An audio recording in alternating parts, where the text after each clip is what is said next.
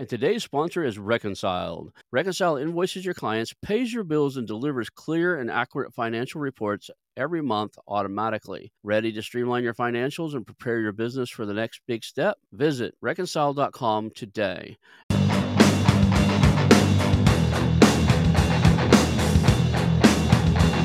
Hello, and welcome to the How to Exit podcast, where we introduce you to a world of small to medium business acquisitions and mergers.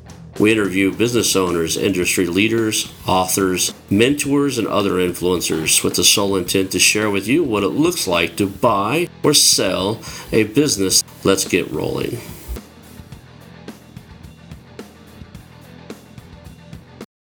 And now, a moment for our sponsors. I want to highly recommend you get Acquisition Aficionado magazine. Every month, Acquisition Aficionado magazine brings you tactics for business buying and selling you won't find anywhere else. Learn firsthand from industry leaders who share their success stories, featuring in depth interviews and stories from leading figures in the business acquisition industry. This multi platform mobile magazine speaks to acquisition entrepreneurs wherever they are in the journey. And I want you to visit acquisitionaficionado.com today. Hello and welcome to the How to Exit podcast. Today I'm here with Devin Craig. He is an acquisition entrepreneur, broker with Peterson Acquisitions, and we're going to have a blast here today talking about all things buying and selling and growing companies. Thank you for being on the show, Devin. Yeah, thanks for having me, Ron. Good to be here. I used to do these read these really long bios of people every time we put somebody on the show. And then the first question I have for everybody is kind of like, tell me how you got started, give me your origin yeah. story. I tell that repeating joke, hey, you were born and now you ended up on a show about mergers and acquisitions. Can you fill out the gap in between? So let's just start there. Like, kind of, how did you get into this space? Mostly focused on like the mergers and acquisition, buying and selling of companies, and how did you become a broker in that space? Yeah, yeah, sounds good. Yeah, so actually, my wife was kind of my initial inspiration. She started her own business from scratch. She's a marriage and family therapist, and so she started that oh man, I guess it's been like a dozen years ago now. And she's done really successfully well. And so I told her I kind of wanted to go do something like what she's done. Right. So she had the opportunity to go first. I was still corporate America doing my thing or whatever in various different kind of big Fortune 500 companies and just not loving it. I think mm, like most acquisitionpreneurs, they start out in a, in a situation they're not loving and they want to get the heck out of it. That was exactly me and like so many of the other buyers that I meet now when I'm facilitating a, a transaction. But what I did was first I started with an education. I got a master's degree uh, from Gonzaga in org leadership. That actually sparked me to start a business plan to do consulting. And so I started doing that, coaching, consulting, and professional speaking. But I learned that starting something from scratch is really freaking hard. And I saw my wife go through the same thing. I'm like, man, does it have to be this hard? And so through my like research and learning about this process, I, I got the idea planted in my brain, actually from a really not an acquisition entrepreneur M&A space expert necessarily, this guy named Mike Johnson on LinkedIn. He more so talks about how to free yourself maybe from something you're not loving by buying a cash flowing asset, basically. And in his case, it was not specifically businesses, but I took it off from there in a rabbit hole and started going down that journey. And I started following all the big gurus, um, that talk about this, you know, Carl Allen and Laurent Perber and all these like no money down, Dan Pena, all these folks. I started following these guys. And so I went down that rabbit hole and started shopping and searching for a business to buy once I learned about this kind of process or approach. And so I eventually did several years back and bought a direct mail marketing company here in the state that I live in here, in Washington State, where I'm at with my wife and, and two young boys. So I bought that, and the plan was to keep the day job at the same time. But actually, I got let go right like 30 days before closing. I was like divine intervention, God saying like, "This is where you're going now." So that's what I did. Is I jumped full full bore into entrepreneurship and took this thing that was a 25 year old company that in every facet was operating like that and had a lot to improve.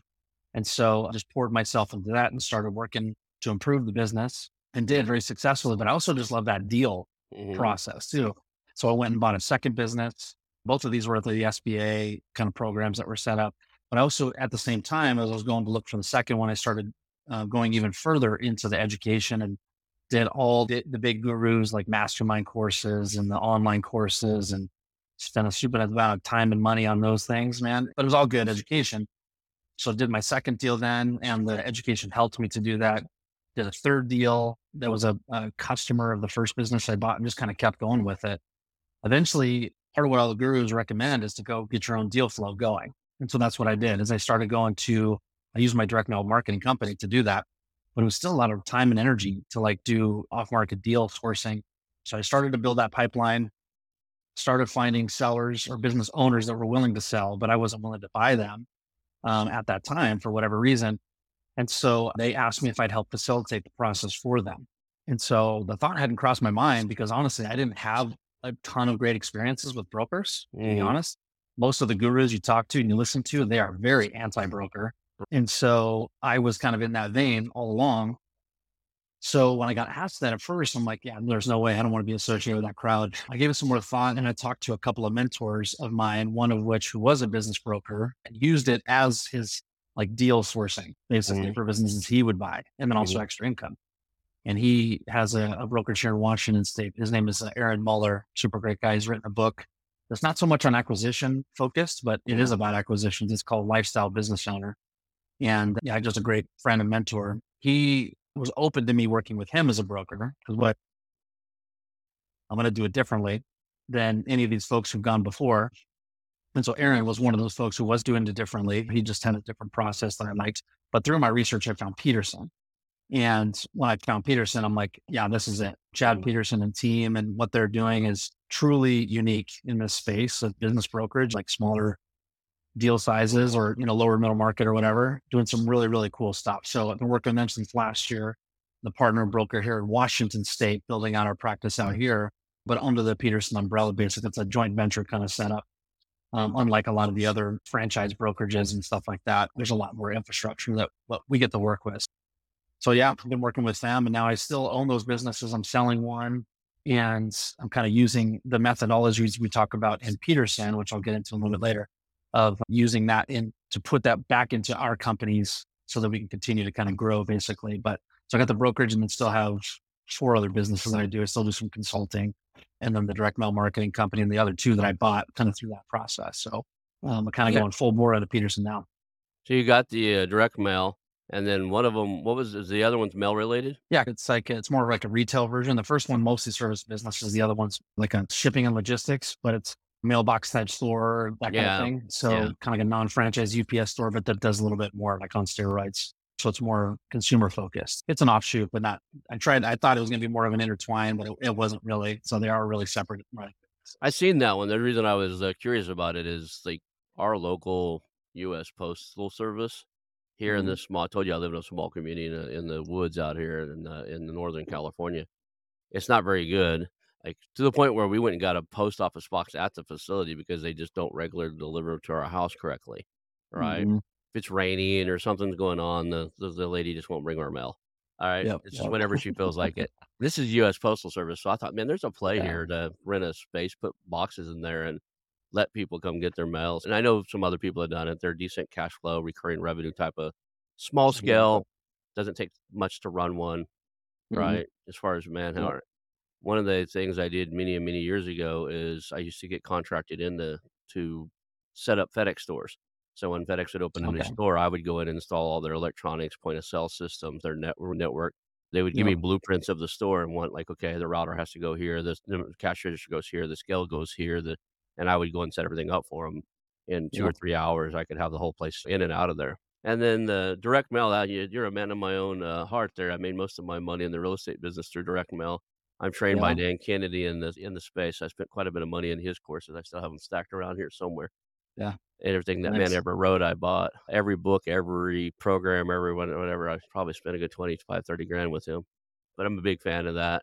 And my master's degree is in marketing. I say I won't. I'm not interested in a brick and mortar company, but if somebody had a really good direct mail company that was local and I didn't have to go to Washington to run it, I'd probably be interested. It's a good business to be in. Yeah, yeah, yeah. It's done really well, and like people think mail's dying, but definitely not direct mail. That's for sure. it's No. just growing. Sure, Yeah. letters. People are sending many letters and stuff, and that business does do that as part of the service for the businesses we serve. But direct mail, man. I mean, even the big tech companies are using it left and right because they see the value in it. And so I constantly get stuff from all the um, what online places that ship food and stuff like Google mails me things as a business owner to say like use this coupon to do Google ads. I'm like, you guys know who you are, right? You're like the biggest online company, and here you are mailing me stuff. So yeah, even the big guys do mail all the time. Yeah, and uh, like I was looking at one Oklahoma, I was like probably a direct competitor for what you do, and uh, talking to him, and his main customer was like churches and charities because mm-hmm. they do subscribe. Basically, hit people up for money. Yeah, hit people up for money. I'm trying to think of a polite way to put it, but you're dead dead on with what it is. There's a name they call it, but basically they they sent out call for tithings for people who haven't been to church in a while. Like so, they'll, they'll send it. Mm. Like I like I go to church, I believe, but I was mm. like, if you start sending me a, a bill to my house because I haven't been to church in a couple of weeks, I'm gonna be a little offended by you. Yeah, I wonder how that went, but yeah, same thing. I mean, our clientele because we're it's a hyper localized focused business, this one. And same thing. Yeah, it's a lot, all local nonprofits, all the school districts use our, our business. Like it's all local, but yeah, churches and nonprofits send a lot of stuff because it works, you know? And so they, the ROI they get on these things is like 10X. Crazy. That you can send out 5,000 pieces of mail and they're getting tens of thousands of dollars back. One of the best ones I've seen, and I haven't seen this in a long time. I still own a bunch of real estate in Oklahoma. I'm I'm at that stage where a lot of it sees that I'm high equity absentee, so I end up on mm-hmm. their mailing list of getting letters like, "Hey, would you like to sell your house?" My taxes are in a different state. It's like it's just it shows up in their mailing list. One of the best mailers I've seen recently was somebody sent me a Keller Williams, "Hey, would you like to sell your house?" letter, but it had a flyer in there with a bunch of advertisement of things you would do before you sell your house, insulation, oh. roofing, paint. But so they did is he sold a flyer card. He sold ads on that mm-hmm. card to pay mm-hmm. for his mailing campaign. I think that was absolutely brilliant, right? Because you know yeah, now he gets the mail for free, and it's a it's a real you know real estate broker or agent, and a hundred percent, yeah, like hundred percent return. Like you paid nothing to get get leads. You know that's amazing. Yeah. He might even, depending on how much you charge for those little spots and how much how well you did it, you might even be able to turn it into a minor profit center, right? Exactly. And that's the third acquisition I made was a customer of that direct mail marketing company because the direct mail marketing company didn't produce a lot of its own proprietary content. Mm-hmm. But there was a customer of that we did all the mailing for that did have kind of this branded thing that was this local mailer, basically like one of those penny flyer looking things. Yeah. With coupons in at Sudoku, stuff like that, because there wasn't really any in that geography. And so we saw the benefit of that and he was kind of winding down or doing something else. So we just took it over from him and we yeah. said, Hey, can we just do this for you kind of thing?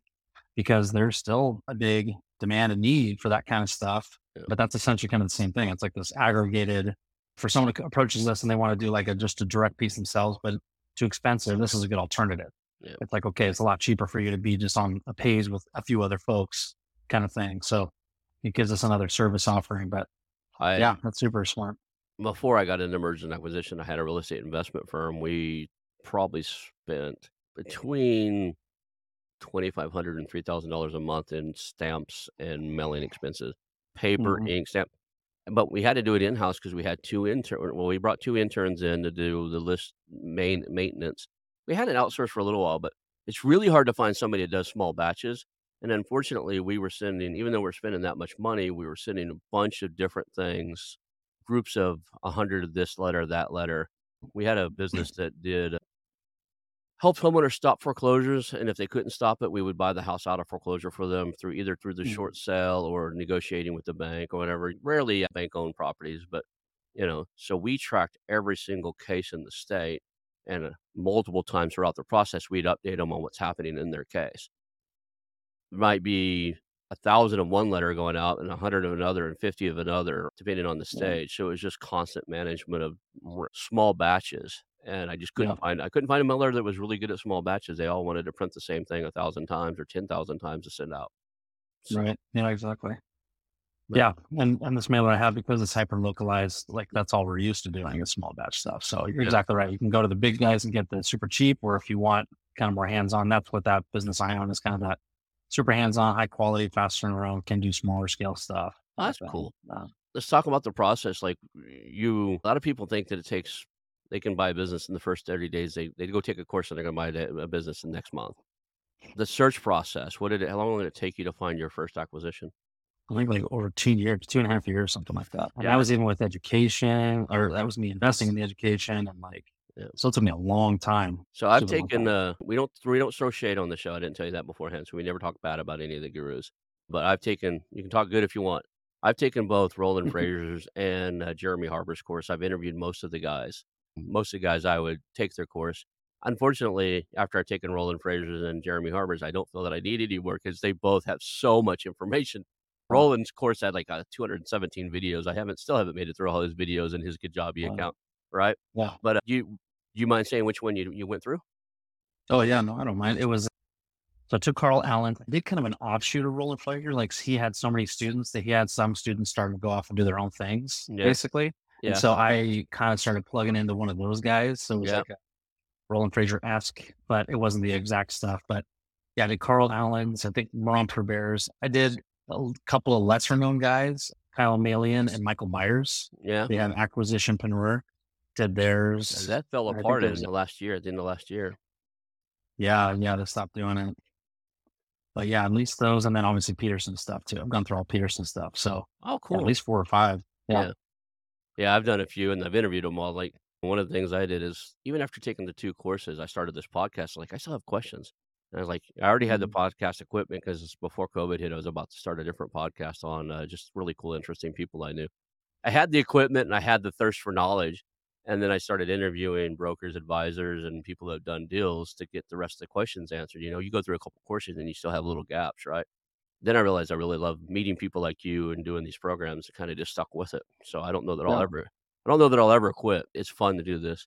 What's unique about Peterson that had you you you said a couple times they do something different than the rest of the brokers and stuff. What is unique about their what's their setup? What what drew you to them? Yeah, two things. Uh, one is results. So really, really effective in each one of the things that Peterson does. Mhm. So the typical traditional thing is sell side brokerage. Okay. And Peterson's really effective in that. It's got a 90% effective rate compared to the 20% industry average effective rate. And so that really drew me in because of how just much they can get done. And once I started to learn how and why, like it made sense to me, basically. But basically, it comes down to kind of the values of the company and of Chad himself, who founded it. He's been doing this for 25 years, 20 years. And he's been named one of the top brokers in the country and um, done a ton of deals. And so basically, this whole thing's kind of being built around what he's learned and done and built, like taking this all out of his brain and how he's been so effective. And so the brand and the process and all the training. So that's what they're going through the process right now since last year doing trying to download all this and put it into something that's like repeatable, essentially. So all of us are getting to learn his methodologies and how he was so effective on the sell side. So yeah, really, really super effective on the sell side. And it's basically because he left no part to chance. And that's partly what I experienced that I was frustrated with sell side brokers when I was engaging with them through BizBuySell or saw they had a listing. I mean, it started with the basics, like return my phone call, return my email. Like you know, I had to chase freaking brokers down. If it wasn't for me being so laser focused on wanting to do this, like I uh, those deals wouldn't have gotten done that I purchased because I had to hound those freaking brokers to get just on the phone with me. So it just starts with the basic stuff like that. And some were better than others, but I mean, there was a decent amount that I found that were just hard to get a hold of, which was so surprising to me. So eh, starting from there, all the way through the point of like properly pricing the business and helping the seller to understand and like managing their expectations. Basically, taking the approach. This is like Chad's phraseology. Is he looks at it like once you uh, client signs on with us, it's now our deal. It's now our business. Mhm. So in other words, the seller's not calling the shots because they're looking to someone like a broker and advisor to be just that, to be that guide through that process. And so we really take full ownership over that business and that deal uh, from the sense of like getting that process done. So starting with evaluation, starting with seller expectations, they don't call the shots. We do. We help them understand how we value businesses properly for bankability. And so we have an internal expert who is a 30 year veteran who started the US Bank SBA lending program named Lee Levinson. and He teaches all of us about the SBA guidelines. And most brokers understand that SBA is going to be probably the primary tool that most people use, but they still don't understand the SBA that well. So we really use like their tools, their processes, their guidelines to put deals together all the way up through like that buyer vetting. We're really thorough in the buyer vetting side of things. So many brokerages just sign an NDA and then hand over that information. We actually have conversations. We ask for them like, how you got to finance this thing? We ask them for the personal financial statements. I've signed probably in my lifetime now over the last five years, 500 NDAs and 99% of them just handed me the info with no conversation. Only one brokers that I met actually expecting me to tell them specifically how much money do you have set aside to go do this and where's that money coming from. So Peterson does that as well. We do expect when earnest money goes up, it's hard money. When we um, get to the financing portion, we insist on using the banks that we know do deals and not just their local credit union who they said her does SBA lending. Like, no, we don't play those games. Right. We use our 30 party attorney who's not going to over lawyer the deal and make it more expensive. Like, we just have a thoroughly vetted process from beginning to end and no, we leave no part to chance, basically. And so when I heard and saw that, it made total sense to me. But the other parts that make Peterson really unique is uh, the effectiveness with the sell side, which again is the most common thing that all brokers do.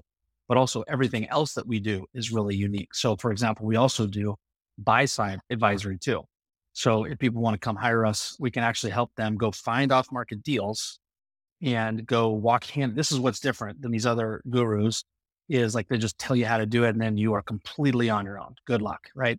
Right. For the same amount of money or potentially a little bit more, you could hire someone who's going to give you both the education, consultation, go find the deal, walk you through all the way to the point of negotiation and closing the freaking deal, finding the money, walking you through how to do it hand in hand, shoulder to shoulder, all the way from beginning to end. Had I done that with my first deal, it would have went from two to two and a half years to like six to 12 months. It would have cut the time in half. So much opportunity cost, not lost anymore. Had I just like worked with someone who was going to work shoulder to shoulder with me to actually get it done. So yeah, the buy side advisory is like second to none. And there's investment banks that do it and other big, big groups that do it on bigger deals, but not really right. in this lower space, lower middle market space. And then on top of that, we have our education company mm-hmm. at chadpeterson.com.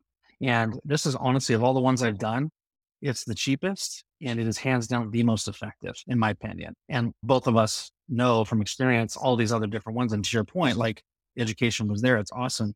But what I love about what we have is it's both buy and sell side because part of it is part of the reason why sometimes deals get delayed or don't get done or whatever is sellers being the problem.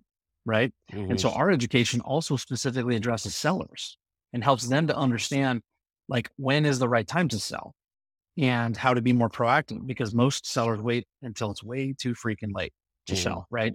And so then they have these unrealistic expectations about price and process and terms and everything.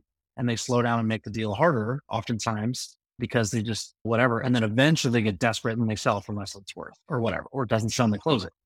And so we actually have education that addresses that category too, because our goal is to make the entire space of smaller and lower middle market more sophisticated and just make both parties, everyone involved, just more educated and powered process. So we address both sides. And then we also have lots of different toolkits and different books that we have and also like a unique methodology that Pete, uh, Chad's kind of coined and that we're kind of trying to advocate for out there called QSI. And it's just a way of looking at small business ownership as an investment vehicle, mm. basically. Mm-hmm. And that's another really unique thing that makes us kind of differentiated is part of our education process is just helping buyers and sellers to understand this process and how you can actually leverage it for not just getting into entrepreneurship or changing adventures or whatever, but do it proactively in a specific way using the SBA to actually like get outstanding returns on your money mm-hmm. and even grow that money over time by using liquidity events to buy even bigger businesses. And so now that's what I'm doing once I've learned this process. I'm doing that process right now, selling one of those businesses to use for a down payment on the next larger business, basically. So, and then the last piece that we have that makes us unique is we have a capital company. And so we will actually be buying companies as we go mm. on a specific criteria. And what makes this capital company really, really unique is like, it's one of the most unique of its kind in that we're bringing together some, a lot of different people as part of this process. So we play kind of facilitator, guide, coach along the process of putting the deal together. We can bring together investors who don't have to be super wealthy or accredited or whatever. They can literally be maybe a seller. We just help to, to get liquidity and they could put a portion of this back into small business investing passively. Mm-hmm. So they can do that with us. And that will be used as the down payment on the business through the SBA program, because you're specifically going to target businesses that are going to kind of push that limit of SBA, that 5 million cap. And then we'll also bring together operating partners. So people like who I was five years ago wanted to go do this. I bought something smaller because that's how much capital I had versus how I put that capital in something like with this Peterson Capital model I would have been that much larger of an, owner, partnered with other people who know what they were doing, and could have bought a much larger business because they were bringing investor capital too. And also, I mean, our operating partners don't even have to bring in capital if they don't have it, but maybe they just know they want to get into entrepreneurship, or whatever. So we'll have an operating partner, we'll have the Peterson kind of infrastructure supporting it through the education and also the brokerage deals feeding us those deals that we're going to look at. And then the investors can come in and help us buy those companies, basically. I mean, ultimately, what Peterson's trying to be is not just a one stop brokerage, but a not just helping people one time, but through a lifetime of business ownership and buying and selling at different intervals intentionally and learning from us how to do that and be very planful about those processes over time, but also want to bring together more people who maybe traditionally wouldn't do it, like those folks who are stuck in corporate America, don't have the cash to do it, but they have that entrepreneurial spirit and have a skill set that could apply to running a small business, bring them in. And then same thing with passively investing in small businesses. There's no other vehicles to do that. So we're really trying to like revamp and bring some sophistication to this space and bring more people into it and have them be engaged with us over, like I said, a lifetime. And today's sponsor is Reconciled. Are you an entrepreneur or business owner thinking about your exit strategy? Or maybe you've just landed a business through acquisition and the books just aren't the way you need them to be. Let me tell you about Reconciled, your dedicated partner for industry leading virtual bookkeeping and accounting services. Reconciled pairs you with skilled professionals who empower you to grow your business and prepare for success, whether that's your exit or taking that new acquisition to top performance. Imagine having high level financial management without expanding your team. From bookkeeping to CFO services, tax advisory, and even fully outsourced accounting, Reconciled has got you covered. They help you make the best business decisions, keeping your end goal in mind. And the best part? Reconciled understands acquisitions, as they have acquired three accounting firms in the past three years, and their founder, Michael Lee, mentors others in searching for acquisition, raising capital, or trying to aggressively scale. Reconcile invoices your clients, pays your bills, and delivers clear and accurate financial reports every month automatically. Ready to streamline your financials and prepare your business for the next big step? Visit reconciled.com today and let them get your books in order. Reconciled, making bookkeeping a breeze. That's reconciled.com. I love that you guys have a process to, to train and educate the uh, seller one of the things I get asked to do a lot of times because they see I spoke in other when I like when I had my marketing firm and other stuff, I was on stage and teaching stuff from the stage. They'll ask me to Mm-hmm. come speak on this. Like I'm pretty new in this space. The only thing I'd be willing to, to, to speak on, and I've done it a couple times, is marketing related stuff, sourcing off market deals, maybe a little bit in the negotiation space because I've done a lot of negotiations of real estate and other stuff that kind of is parallel. But uh, one of the things I you know I really emphasized during the presentation on sourcing off market deals is if you're going off market, you're taking that role of that broker on to some extent because the seller's unsophisticated. They don't know a lot of these terms and phrases that you want to spit out. They don't know what an LOI is, and and a lot of times they're going to look at you with a slight hint of suspicion because you're using language they don't understand.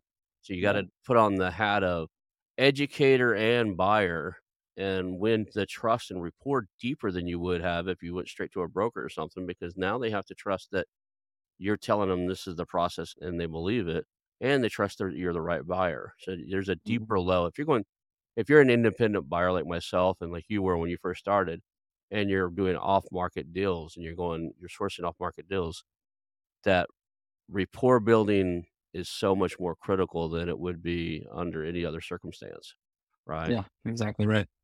Yeah. So if you're, yeah, I mean, you, you, exactly right. I think you'd have to be skilled, like trainer essentially, while also like selfishly serving yourself by trying to get a good deal.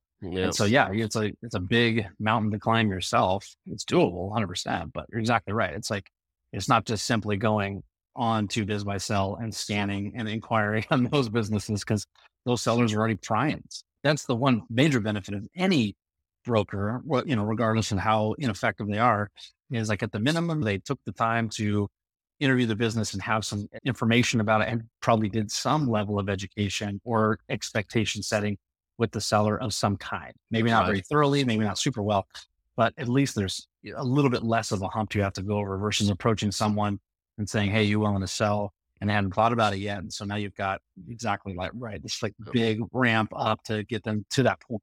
And that broker acts as an independent third party. It's not unbiased on either side, but an independent in the such that if you bring up a term or a phrase, they can go to the person that they hired and go, he keeps talking about an LOI. What the heck is that? And if you were to explain it, you like you said, you have to be that trainer. You have to have that air of not only knowledge and confidence in what you know, but the ability to teach it and make sure the other person got it.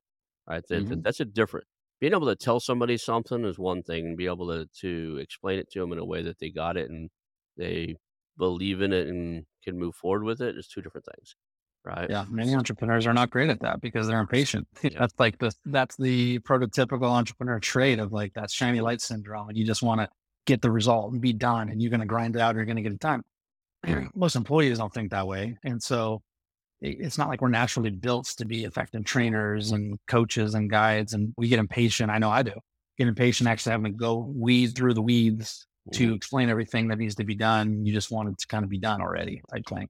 And so, yeah, like most entrepreneurs are seeking out these businesses, even if it's their first one to buy, and they probably they need some education on their hand too, right? These individual buyers, if it's the first business they bought, like that's still going to be scary. That's still going to be a lot of work. It's still going to be, you know, a heavy lift. And so, if you're learning at the same time, and you're barely five percent ahead of the seller. They understand their business. They've been in business. They understand entrepreneurship. They know a lot more than that buyer does in that sense but maybe the buyer's a little more educated on the acquisition process potentially, because hopefully they did what I did and got a little bit of YouTube education or something before Right. they started going down this road. But chances are it's like the blind leading the blind, typically, probably. Yeah. There's plenty of like I, I tell people all the time, like, which course should I take? And I was like, there's a bunch of good courses out there. As a matter of fact, I got a guy that uh in the next few weeks, one of our sponsors, well, he has his own program. That said, there's a bunch of guys out there that do this stuff. There's so many people teaching this. I don't see a gap where like, okay, I need to fill this gap for people. There is one small gap that I'm considering, and that's uh rapport building, relationship building, basically doing a two or three day thing on not just negotiations, but how to really connect with people and um, move the conversation forward. Mhm. And I know some people who have asked me to do it. I've had, I know some people that are really good at it, better than I'm at it, even.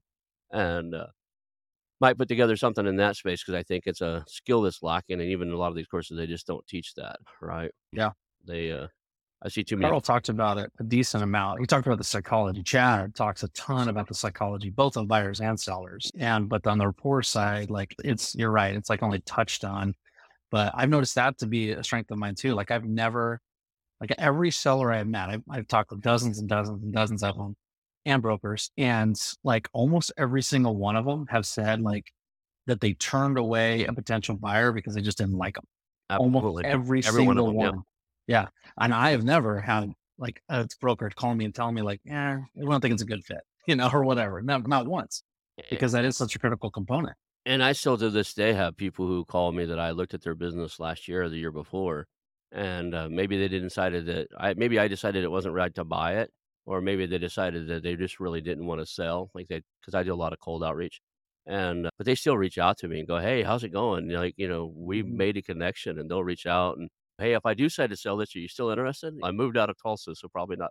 I you know, there's only one kind of a business in Tulsa I probably acquire at this moment, and I own a pest control company in there. If you got a bigger one, I want it to Mhm. bolt onto mine and make it bigger. I run it eight from eight. I'm 1,800 miles away, run it remotely. That said, just knowing how to make those connections and at the end of the day, a lot of people, a lot of this is one thing on real estate, but uh, real estate and business investors don't understand is at the end of the day, the guy that created that business, unless he's retirement age, if he's selling your business because he's got another cool idea, or especially in the software space and stuff like that, there's a good chance five years from now he's got another one to sell you. I met a guy who uh, I, I look people up. I do research on them as I'm talking to them before I talk to them on their deal. Guy was trying to sell a furniture distribution company for office space stuff, and we're talking. I'm getting to know him. We're we're connecting. I'm answering questions, and then realize he kind of messed his company up pretty bad. He's going through divorce. So I was like, so I was still asking questions like, I, are, are we done? Like, you're not going to buy it? I was like, yeah, I'm pretty much done. And he goes, well, you're so nice about it. And I was like, yeah, so you're going to create another business. You're, you're going to sell this to somebody. It's just not me. I can't do it with the status you put it in. To have to sell it as a strategic buy to somebody in the space already. Mhm. You just want your customer list and stuff. But a year from now, you're going to pull yourself out of this muck. You're going to create another business. Five years from then, you're going to be ready to sell it and do something else because you have Mhm. it. This is the third one you've built and sold. I still want you to call me at the end in five years from now. I'm probably still going to be buying companies at 55, and you build good companies.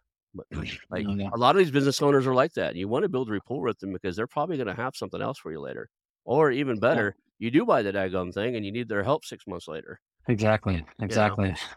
Yeah. Another thing that we say at Peterson is like the person who buys your business can be your best friend because how many of the other best friends have cut in checks for seven digits? Not many. So um, yeah, and all the more reason why it should be amicable. It really should be. Yeah. I mean, a, a, marriage, a positive relationship and partnership that's longer term than just that transaction. And I still do to this day. I've had both the owners um, live closer to the businesses I bought, and so they they actually go into the businesses more frequently than I do, and they'll call me Devin. Hey, what the heck's going on with this? Like, got to get that short up. I'm like, okay, you got it. And so they're still just as invested because of the relationship, mostly, and because it's their business and their baby they built. Right. And so they and so they but they feel like they're welcome to do that, which yeah. I want them to feel like they can't because I want it to feel like a partnership essentially. And they're increasingly not coming in as much because now they're in retirement status or whatever. But the fact that they feel like they can, that was a big sign of like, okay, obviously they felt like they have a good relationship with me. And business people don't understand business are actually microcultures, right? If you think about it, like you made me think of something. And my father worked at the same place before he passed for 44 years. I grew mm-hmm. up in that facility. Everybody I know everybody there. Now they're all retiring out. But years after he passed, I would go stuff. I was in town or whatever. I'd stop by. And if I needed their product, I, it was a manufacturer that made paint. Like like they actually mixed it and made their own brand of paint. I would stop mm-hmm. if I needed to paint something. I'd stop by and buy mine from them. And but I knew the guys behind the counter. They knew my dad. I worked there during the summers growing up. I worked there for a year or two before I went into the military.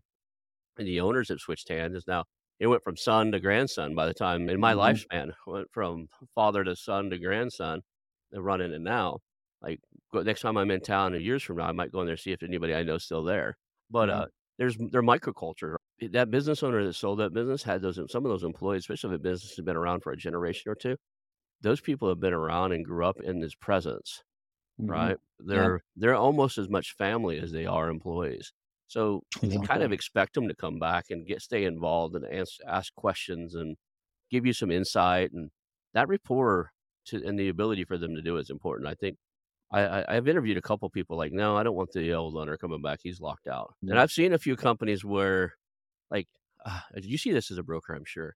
You go into a company and they do a lot of cash business. And you're like, yeah, well, here's here's our books and here's what we tell the mm-hmm. IRS. But business is way mm-hmm. bigger than that. You're like, yeah, no, it's not. Yeah. Yeah. Only what you can prove, buddy. Yep. Sorry. You know, what do you expect a buyer to buy exactly? Your word. Good yeah. luck. You know. I, have had people. It's not even always like kind of a dishonest type of thing. It's just it's laziness to some extent, or un. Yeah. Sort of. I'm going to use a word that most people find offensive. It's ignorance, and all ignorance is a lack of information or lack a lack of training and knowledge. So it does. It's not as vulgar as a word as most people put it. But an owner can be ignorant in the ways that things should be done and have no fault whatsoever. In this case, the owner was at the end of every day, he had uh, functional workers basically. If he got real busy, he had two or three people come in and help and do mm-hmm. stuff. And he was paying them cash at his register at the end of the day. And I was like, okay, how do you track that? Well, you know, they come in and they they write down on a piece of paper. They came in at you know four o'clock in the afternoon. They work until nine o'clock at night. That's five hours.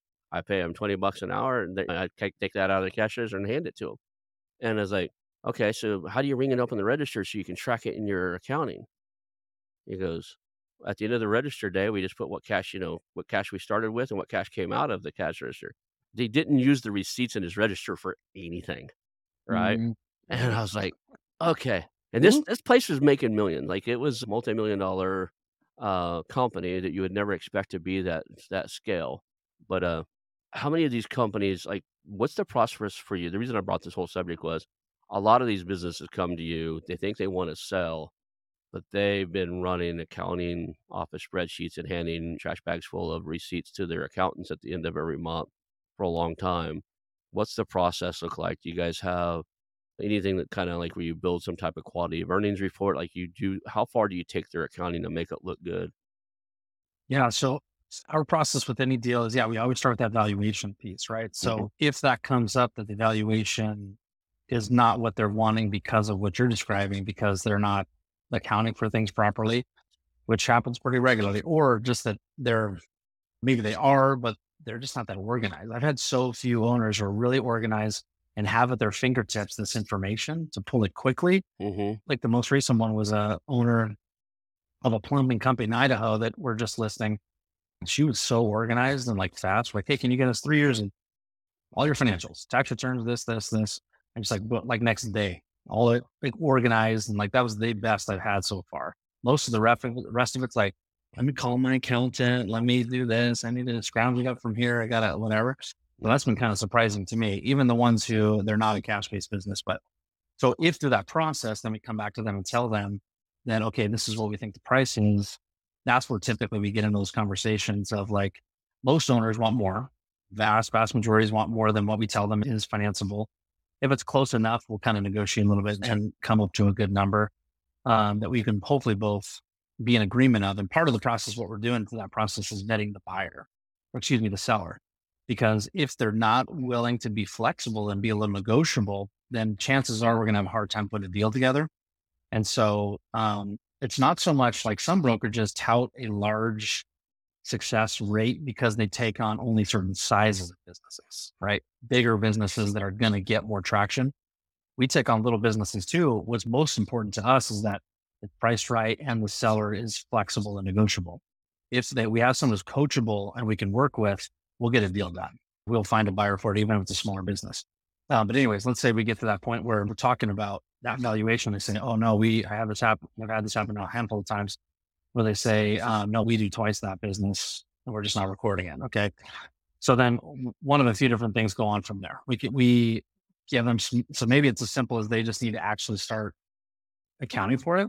I mean, just simply like making sure it's actually on the books, and maybe they already have an accountant, and so maybe it's a simple fix. So I've had several deals that that was the case, where it's like okay, if you want to sell for that price, then you have to make sure you start accounting for this. And if you could have a good solid three to six months where you're doing that, you can show a good trend of that, make sure that shows up on the tax return appropriately and documented, then great, we'll list you in six months from now or whatever. Sometimes they need a little more help because they're just thoroughly unorganized. And so we don't do it internally at Peterson necessarily where we're going to put all their books together for them. We have an entire list of localized excellent resources for people. Mm-hmm. One thing that another thing that makes us kind of unique, it kind of goes back to what I was talking about about us trying to be a resource over a lifetime for entrepreneurs and small business owners is we have the do we do these uh, top 10 lists of like CPAs and wealth advisors in the geographies we operate. And so we've got these top 10 lists of business resources for people. So we've got the CPA list. And if I know one of them is a specialist in that type of business or fixing the problem that they have because maybe that CPA is more advisory type or deals with that sector a lot or whatever, then I'll hand them off to that person. And I do the same thing for I've got a list of lawyers, business coaches, and consultants and things like that that I'll refer these folks to. I say, okay, you need their help to fix this one thing and then come back to me. So we know what we're really good at, which is those transactions and deals and education around all that stuff. And then we leave the fixing to these localized experts who are great mutual referral partners when they've got people who they're working with proactively before they met us, they refer them on to us and vice versa. If I have someone who comes to me who says, I want to sell, but you know, I need to fix this or I want this certain price point, then I try to help them troubleshoot and who they need to go to to fix that price point, basically, if that makes sense. It's interesting. That's how I kind of started in this space too. Is I would meet with business owners, and one of the first conversations you have with them throughout the process is getting to know them at some point they're going to go, Hey, uh, what do you think my business is worth? Or even better, they're going to say, Hey, I need $2 million for this business. My instant response to the, Hey, I need $2 million for this business has always been cool. Let's see how we can get you there. Because I don't know at this point, we haven't done due diligence. We haven't, we don't know the details enough usually to say, okay, that's what it's worth. When, but by just leaving it open and cool to see how we can get you there, a lot of times getting you there is like, look, you're going to need to work with a really good accounting firm for a couple mm-hmm. years. Put things together, clean up your books, grow your company a little bit, and get organized. And then, yeah, then you could probably hit that number. That's what's beautiful. So that what makes me that you're exactly right. So that's basically kind of sort of essentially what we do too. Uh-huh. Is like say just that. Okay, so how can we help you figure out how to get there type thing. But what's really cool about Peterson, I mentioned before, this whole concept of QSI like part of what I recognize too through getting into more brokering is that a lot of sellers also don't know what they're planning for next. Mm-hmm. Like they know they want to sell because they're bored, they're burnt out, they're ready to move on, they're like tired or whatever. They say for other reasons, like retirement or whatever. But I've had some people approach me and they say retirement when they're in 50s and 60s. I'm like, you're an entrepreneur. Are you really going to sit on your butt for the next 20, 30 years? Probably not. So Well, what's unique about what we talk about is we talk about, okay, use liquidity then to move into a whole new adventure. You don't have to stay married to the same industry. You don't have to stay married to the same location. You don't have to stay, stay married to the same type of business or size of business. Let's say you are older and let's say you want to downgrade, just like your home. Many people downgrade home sizes after their kids have left because they don't need that big a house anymore. Okay, great. So you could do the exact same thing with a business. You could use liquidity event to buy something that requires a lot less hours, maybe has zero to no employees or a couple contractors. And you could use liquidity just to purchase that outright and mm-hmm. keep yourself kind of busy. But if you're, you know, younger, then you could use the liquidity event to move into a whole new business and reignite the passion cycle because every entrepreneur has these cycles they go through. And this is another thing we've coined to Peterson called the passion cycle, like three to five years. And typical entrepreneurs are getting antsy and they're kind of looking for the next thing, the next adventure, the next whatever. And they try to do that internally to their business and organization, but that can be hard to do. And maybe they they've run out of options of where how they can do that. And so sometimes it's nice to just do a nice clean break, sell the thing, let the next person who the next entrepreneur come in and and get fresh eyes and look at it themselves and see what they can go tackle in the business and you move on and do the same thing in someone else's business. And so that's what I meant earlier by talking about small businesses and as investments is like recognizing your passion cycle, recognizing when you've got good liquidity. So oftentimes that's what I'm asking when someone, when that, the first thing they say when they said I need 2 million, typically what I'm saying is like, the first question is not necessarily how can I help you get there? Maybe it's why do you need that amount of money? Right. Like, what are you planning to do with $2 million? Well, I don't know. Okay, so why do you, why do you need two million? Is that going to last you the next twenty five years of your life? As, probably not. So you're probably then move that forward into the next venture, into mm-hmm. the next, and don't start it from scratch. Buy something already established and learn something new and reignite your passion and trying to innovate within that business. And you can do that a little easier as a broker than I can as the buyer, right? Like, what do you need the money sure. for? I used to do it in the real estate space all the time. Like, oh, you mind if I ask what you, you know, something? I need to have eighty thousand dollars down cool. Do you mind if I ask you what eighty thousand dollars? What you can use the eighty thousand dollars for? Well, I need you to have skin in the game, and I want to go on a cruise. Like that, it's one hell of a cruise, right? Oh no, I only need ten grand. I only need, this was an old lady that I, I was negotiating with. Like I really only need ten grand for the for the cruise, and cut the story short, we ended up giving her about fifteen grand down so she could go on her cruise and now she's got a steady income that's the one thing that she didn't realize is sell you know sell the house for cash you get a check but no, yep. I mean, you get a tax hit all at once or sell it on a note. And mm-hmm. now she's already got her social security and she's got a steady, she was 68. She has 20 years of paying us paying our thousand dollars a month or whatever we were paying. So now she's a little more comfortable for the rest of you know her time. She's like, well, what if something happens to me? We just put the money, you know, we set up a trust for her. When I, my attorney set up a trust for her, we paid the trust, and I said we continue paying the trust until like you have a beneficiary of the trust. If there's your kids, they get the money then. And there's nothing we have to do and you have to do. It's just done. And a lot of that can be done in, on the business side too. What are ways that people can reach out to you guys, to you specifically? We'll get to that next. So before we get there, what is one thing right now that you're looking for that help you move your game forward? If somebody's listening to the show, if you if they could bring this to you, it would make a huge difference in your game. What, what's one ask that you'd have of the audience? I mean, well, the priority is so Peterson's well established, but I mean, the one thing I'm focused on right now is just finding deals that we are interested in, like capital company model. Because if I can find deals there, then one of two things happens. It's like we start adding more to our capital company. And so the check boxes for the capital company we're looking for is around a million and a half in cash flow. Mm-hmm. And that it's been, you know, well established. It's been around for several years at least ideally a business seller who's running for 20 years or something. And so they're kind of way beyond the end of their passion cycle. And it doesn't matter the sector, just ideally something that the SBA lends on and that we could put together a deal for. So that's all I'm focused on right now is kind of capital company size deals mm-hmm. um, in my geography here in Washington state. So I don't know how many folks are in that category here that are sellers or know people who are sellers or whatever, but yeah, I'm just looking to basically put together more deals. So either people who know they'd be interested in helping us with that, either the, on the investor side mm-hmm. or operating partner side, or then ideally the people who own those types of businesses or size of businesses. And we're going to do these all across the country, but I'm specifically interested in Washington State. But that's all I'm focused on right now is putting together deals like that, check those particular boxes. So, uh, Peterson, is it located in? I know Washington State. Are they in? Are they in most states now, or what, what's the range? Yeah, I think in almost about half half the states in the country. We do deals all over the place, but we have physical partners located physically uh, in about half the states out of the country. Chad Peterson started it in Kansas City, and so that's where he was kind of based. But he ended Kansas- up doing deals Kansas or Missouri? Missouri. Okay. Kansas City, Missouri. I'm pretty sure Missouri. Don't quote me on that. But um, yeah, anyway, so he started it out there, and that's where he's kind of based and kind of just owning that market essentially, but broadening out from there over the years. And so he's done deals all over this, the uh, country, but now he's bringing on partners who are kind of local partners like me. And we're building out, like I said, the capital company and stuff. So we can do deals across the nation. I've got a deal in Idaho, Washington, California. So I'm kind of the West Coast guy right now. Right. So we don't have anyone in California, Oregon, or Washington, but most of the rest of the states, we've got partners. So if someone reached out to me and they're like, "Hey, I'm in Minnesota," I'll, I'll link them up with Jim or whatever.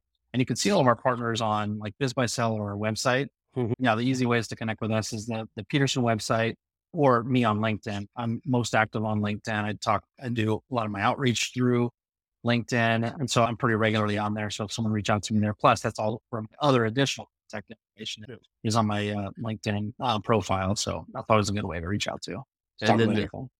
What genre is the business? I know you don't want to like. A lot of people don't want to say "My- the X business is for sale because they they don't want the employees to know quite yet. But is there Mhm. a way for you to tell kind of people if some, if they're looking to buy? You, you said you had one of your business for sale. What space Mhm. is that in? That's in one of the few spaces I just described. I don't want to cool. give it away. It's absolutely okay to. Yeah, I didn't tell you this before the show, but it's always uh, uh, okay to say, "No, I'm not answering that." Because I'll ask, I, I ask anything I, I, this comes to mind, and sometimes the right answer is, "Yeah, I'm probably not going to answer that right now," just for the reason. and they could find that they could find that under the Peterson listings. You know, if they just went to their BizBuySell or Peterson website, they could find it because it's actually not me who's listing; it's one of my partners, and Right. Peterson's listing it. And so, yeah, they could easily find it that way, basically. Well, I appreciate having you here today. Is there anything else you want to add before we go? No, thanks so much for having me on, and uh, yeah, appreciate it. And like I said, anyone reach out, any of your listeners reach out for for any reason. I like just talking shop sometimes. Yeah. So if someone just wanting to entertain getting into the space or whatever, I'm happy to connect with anyone anytime. And I'll be honest, I haven't looked into the education side of Peterson, so I'm going to dig into that a little bit and take a look around. I don't know that I need any more courses, but I'm kind of a course junkie, so I'll take a look. Yeah. Yeah. No, it's, I mean, at least on the sell side and also the QSI side, just learning more about kind of that concept and how we describe it. It's pretty unique. And like I said, it, it convinced me to go to sell a business that I thought I was going to keep for who knows how long. And I had no specific exit plan for it to saying like, no, I need to do this now because I need that equity mm-hmm. I have built into it to move into either a capital company or a larger business and grow my income and wealth. And like it convinced me hands down to do that right away. So I think it could do that because there's more methodologies just buy and hold of a business or start and hold. Those are the two most traditional we think of is like you got to start it. And most people think you need to do that, right? It's like you got to start a business and it's everyone's still kind of on that, which is why I appreciate there are guys out, out there like you who are trying to like say, no, there is another way. And the second way is buy something already established and is try to innovate and grow it. And then the third way that we talk about that's kind of on top of that is buy it or start it and then have a predetermined exit time frame and use the equity to move that forward into a new adventure, just knowing you're going to have a passion cycle that's going to run out and just plan for that. It's funny. So- is I just interviewed the lead instructor for for Stanford University. It's, it's not live yet. By the time this comes out, it might be right after or right before this one. That said, Stanford teaches that basically uh, in their ETA program. It's like, Yeah. look, you're gonna we're gonna teach you how to buy a company. He, he teaches the how to buy a company, but the course is how to buy it, grow it, then sell it. And it's like a 5 to ten year time frame. You're gonna pick whether or not it's gonna take you five to ten years. You're gonna plan everything out and own it as if you're gonna be for sale own it as if you're trying to sell it to somebody else. Even if you end up keeping it longer, you can have a really well run company because you've engineered it from day one to sell. That's what I recommend to every business owner. Is like, why would you not build it to sell? Like, because that if you're doing that, then it's ultimately also in the in the meantime that you're deciding to stay plugged into it. It also should be giving you freedom because if you're building it to sell, it should be highly not owner dependent. And and so you've built in automation, you've built a team, things like that. So now all of a sudden you get to enjoy it more because you're also enjoying free time and hopefully ideally enjoying freedom, which should be a benefit of being an entrepreneur, is freedom of time, how you're spending your time. And so if you're doing that well and you built it to sell, then you're reaping the rewards now long before you actually do sell it.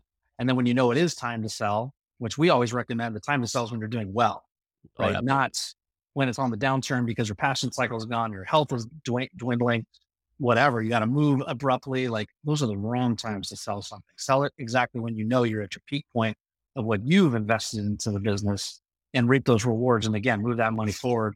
But yeah, no, I mean, everyone should like start with the end in mind. But when we started, we're just so passionate about the thing we're doing and we're not thinking in those terms necessarily, but you can still have both. You can think about a pre-planned determined exit and have fun while you're doing it. But you know, you don't have to, it doesn't have to be one or the other necessarily. So yeah, that's it's always a good thing to like research other ways of thinking about business ownership. And that's exactly what Peterson does well. Awesome, awesome. Well, I want to appreciate I want to say thank you for being on the show. I appreciate having you on here. And we'll call that a show today. Sounds good. Yeah. Thanks, Ron. Awesome. Hold on for just a second. I want to announce our new channel partners, the ITX Marketplace. Since 1998, ITX has created 5 billion in value by selling more than 225 IT businesses in 20 countries. ITX works exclusively with IT-enabled businesses generating between 5 million and 30 million who are ready to be sold and M&A decision makers who are ready to buy.